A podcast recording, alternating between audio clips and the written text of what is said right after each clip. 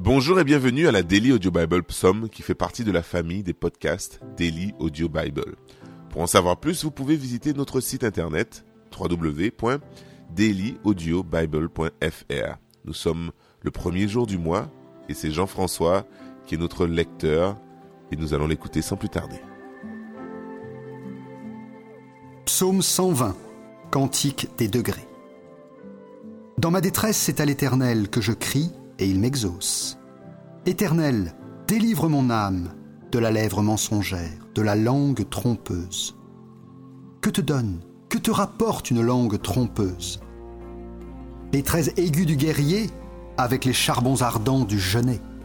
Malheureux que je suis de séjourner à mes chèques, d'habiter parmi les tentes de Kédar.